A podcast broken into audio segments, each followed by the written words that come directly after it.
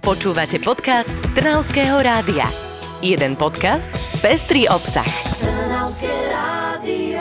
Ženy sú dnes tak trochu superhrdinkami. Popri pracovnom živote stíhajú rodiny či súkromný život a neraz všetko dokážu sklbiť so starostlivosťou o domácnosť a okolie. Podobne zhrnula rolu žien v spoločnosti jedna z nominantiek na Slovenku roka Henrieta Feldešová, s ktorou sme už mali tú časť rozprávať sa v Trnavskom rádiu, a dnes sme zas poctení návštevou profesorky Kataríny Slobodovej Novákovej, rektorky Univerzity sv. Cyrila a Metoda v Trnave. Vitajte. Dobrý deň prajem. Úvod som nezačala len tak, pretože aj vy ste jednou z nominovaných v 16. ročníku ankety Slovenka roka a presne to bude témou dnešného rozhovoru. Ale skúste nám na úvod povedať, ako ste reagovali, keď ste zistili, že ste jednou z nominovaných. Tá reakcia bola trošku taká rozpačitá z mojej strany, nakoľko som neočakávala takúto nomináciu. Mňa do tejto súťaže a do kategórie vzdelávania nominovala Slovenská rektorská konferencia. A skôr som to v tom prvotnom momente brala len ako človeka do počtu. Nechcem to teda trošku tak devalvovať, ale myslela som si, alebo som sa nazdávala, že tam budú teda oveľa významnejšie osobnosti v kategórii vzdelávania, ktoré by si tú účasť v tom finále zaslúžili. No nakoniec komisia a porota vybrala mňa do toho úzkeho finále, naozaj si to veľmi vážim. A tak ako ste vy začali, že tie nominantky sú superhrdinkami, necítim sa byť superhrdinkou. Beriem to s veľkou vážnosťou a je to pre mňa naozaj veľká výzva zamyslieť sa nad tým, čo som v živote dokázala a prečo vlastne som bola nominovaná, a je to pre mňa aj veľmi veľký záväzok do budúcnosti. Takže už si takto reflektovali? Áno. A na čo ste prišli? Čomu pripisujete tú nomináciu? Nazdávam sa, že to bude možno tým, že som prvá žena vo vedení našej univerzity sv. Cyrila a Metoda, že možno som najmladšou, som teda najmladšou profesorkou etnológie na Slovensku, že mám vybudovanú istú vedeckú školu, mám výsledky úspešných absolventov za sebou v tej oblasti výchovno-vzdelávacej činnosti, takže azda to možno zavážilo u tej komisie pri tom rozhodovaní sa, že či som ja tá osoba, ktorá bude v tom úzkom finále. Tak z môjho pohľadu toho stíhate naozaj veľa, tak stíhate ešte sklbiť vedeckú a rektorskú prácu, že ešte stále sa venujete tej svojej oblasti etnológií? A je to veľmi ťažké, musím si povedať, že obe tieto role ma veľmi bavia. Baví ma manažerská pozícia, zároveň tú vedeckú prácu, ale aj tú výchovu študentov a vyučovanie beriem ako psychohygienu. To znamená, že veľmi mi to pomáha v tom, aby som sa nezbláznila pri tej manažerskej pozícii, pretože je to veľmi náročná úloha. Dennodenne ste pod veľkým tlakom a stretávate sa naozaj s rôznorodou agendou. Čiže tá veda, tá práca na publikáciách alebo tá práca so študentami ma náplňa. A istým spôsobom je to naozaj pre mňa relax. Čomu konkrétne sa venujete v etnológii? Tých tém je pomerne veľa, vždy záleží aj na aktuálnych grantových výzvach alebo na tom, čo spoločnosť očakáva, čo potrebuje a v tej našej oblasti, aby sa aktuálne riešilo. My momentálne riešime viacero veľkých projektov. Jeden z takých najväčších je zameraný na výskum Slovakov v zahraničí. A tento projekt vedie môj kolega, pán profesor Lenovský, a robíme výskumy u Slovakov v Kanade a v Argentíne. U tých súčasne žijúcich Slovákov, to znamená, že nerobíme nejakú históriu, genealógiu, ale snažíme sa zmapovať to, ako sa im v súčasnosti v zahraničí žije, či sa im cnie po domove, či stále sú hrdí na to, že sú Slováci, ako je to s tou ich identitou, s tým vnímaním nejakej tej slovenskosti. Ja konkrétne sa zaoberám napríklad stravou alebo nejakými sviatkami, spoločenskými prejavmi alebo nejakými organizáciami, ktoré títo Slováci v zahraničí majú. No ja som čítala aj vašu nomináciu na Slovenku roka, tam bola aj téma horského nosičstva, že to je naozaj rôznorodé. Ako dochádzate na tieto témy? Hovorili ste, že už na základe tých grantov, ale niečo z toho musí byť aj také vám srdcu blízke. Téma horských nosičov je taká moja srdcovka už veľmi dlho.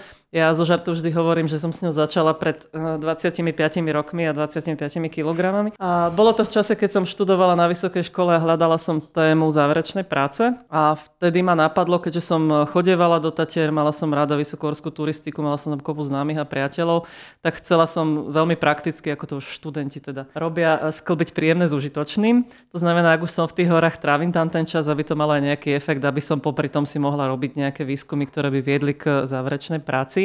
A tak tomu aj bolo. Bola z toho magisterská práca, ktorá vyvolala v tej odbornej komunite veľkú diskusiu, pretože to bola téma úplne iná, ako dovtedy boli zvyknutí na také tie tradičné etnologické témy. A dovtedy sa robili, folklórne súbory, kroje, strava, nejaké zvyky. Ja som naraz prišla s touto témou, ktorá aj u niektorých oponentov vyvolala veľké diskusie. Samotná komisia sa pohádala na mojej obhajobe o tom, či to je vôbec etnologická téma alebo nie. Ale ja som sa teda nenechala odradiť a v tej téme som pokračovala. Výsledkom toho toho sú už 3 publikácie, ktoré vyšli, aktuálne teda už 3. vydanie, ktoré vyšlo koncom roka. Tej mojej knižky má teda veľký úspech, predalo sa viac ako 5000 kusov, na čo som teda osobne veľmi hrdá. Je to slovensko-anglickej mutácii a v tejto mojej práci vlastne mapujem históriu nosického remesla, ale aj také tie súčasné perspektívy a význam tej profesie do súčasnosti. Keďže nosictvo bolo aj zapísané do nehmotného kultúrneho dedičstva Slovenska, na ten zoznam reprezentatívneho dedičstva, takže o to väčší význam to má. No tak už sme si spomenuli, že ste etnologička, pedagogička, vedkyňa, rektorka. Čo z toho je vaša srdcovka? Čo máte najradšej? Asi všetko. Najradšej by som bola, ak by som mohla byť len matka a manželka. Prípadne by som sa mohla venovať mojej záhrade alebo môjmu psovi a trávili viac času doma. Ale snažím sa sklbiť všetky tieto funkcie, ktoré aktuálne mám. Ja vždy ku všetkým tým pozíciám pristupujem naozaj s veľkým rešpektom, a to z toho dôvodu, že sme v nich iba od do. To znamená, nemôžeme sa upriamiť alebo nejako upäť na tú funkciu, ktorú aktuálne máme, odstrihnúť sa od všetkého ostatného, pretože naozaj sme funkcionári volení, sme od nejakého obdobia do určitého obdobia a musíme sa správať tak, aby sme sa mali kam vrátiť a aby sme sa mohli pozrieť do očí ľuďom, s ktorými spolupracujeme. Vnímate to z pozície úspešnej ženy, že ste to mali v živote v niečom ťažšie ako žena? Nazdávam sa, že ženy to vždy majú ťažšie, ešte stále v tejto spoločnosti. Nechcem hovoriť, že som sa stretla s nejakou ostrakizáciou alebo s nejakým utlačaním alebo s niečím podobným. To nie, ale náznaky určite sú aj v tom akademickom prostredí. Stále sa pozerá na úspešné ženy a z časti s dešpektom a mnohí ešte stále majú ambíciu, najmä teda úspešní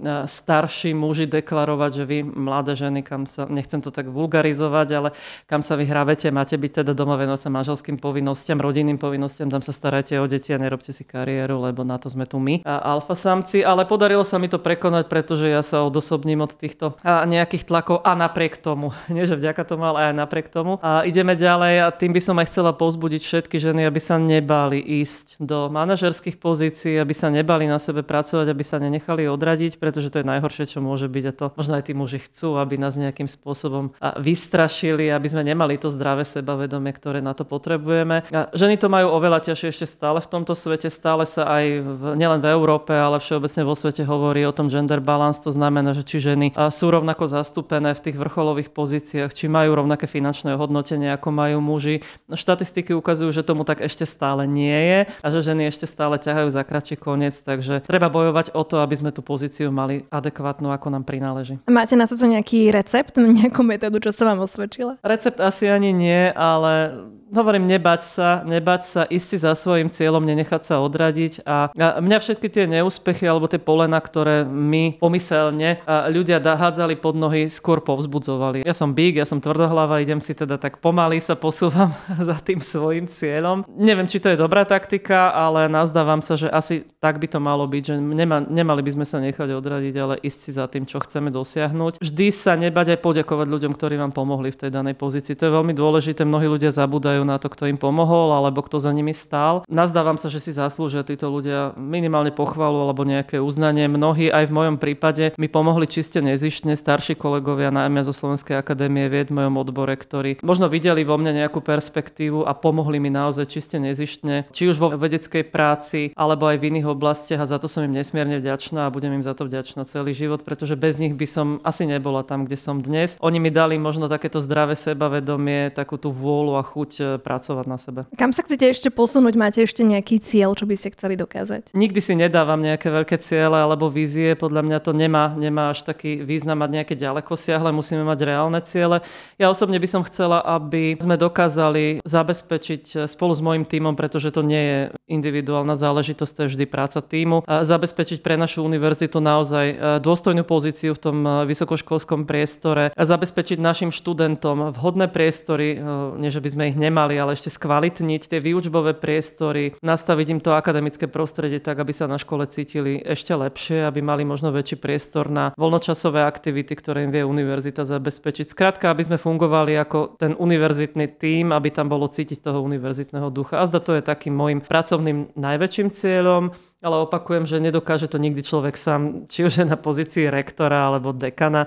Vždy musí mať ten tím ľudí, s ktorými spolupracuje, bez toho to nejde. No, už sa blížime k záveru. Máte ešte niečo, čo by ste odkázali všetkým Slovenkám z vašej pozície nominantky? Slovenkám by som odkázala to, čo som už možno spomenula. spomenula v tých predchádzajúcich slovách, aby sa nebáli, aby si dôverovali, aby si verili v to, čo dokážu a aby pracovali na tom svojom sebavedomí, aby sa nenechali odradiť, pretože Slovenky sú ženy, ktoré majú na to, aby boli dobré manažerky, aby boli dobré vedkyne, výborné učiteľky. Sú to krásne ženy, sú to skvelé ženy, silné ženy, takže dôverujte si Slovenky a ocenia to všetci. Ďakujeme za rozhovor. Ďakujem aj za príležitosť. Počúvali ste podcast Trnavského rádia. www.trnavskeradio.sk